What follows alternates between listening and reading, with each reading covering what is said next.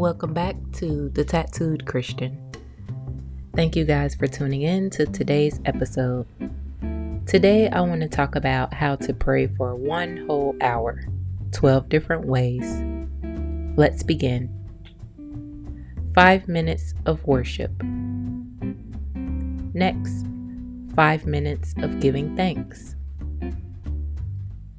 Five minutes of confession.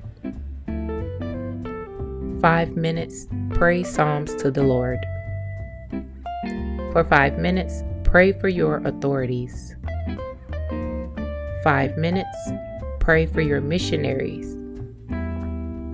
For five minutes, pray for unsaved friends and family. For five minutes, other general requests. For five minutes, ask for wisdom, grace, humility, and etc. in specific areas of your life. For five minutes, personal requests. Five minutes, ask for God's abundant blessings.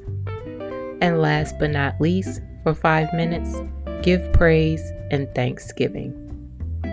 There you have it 60 minutes of prayer. And until next time, Thanks for listening to The Tattooed Christian.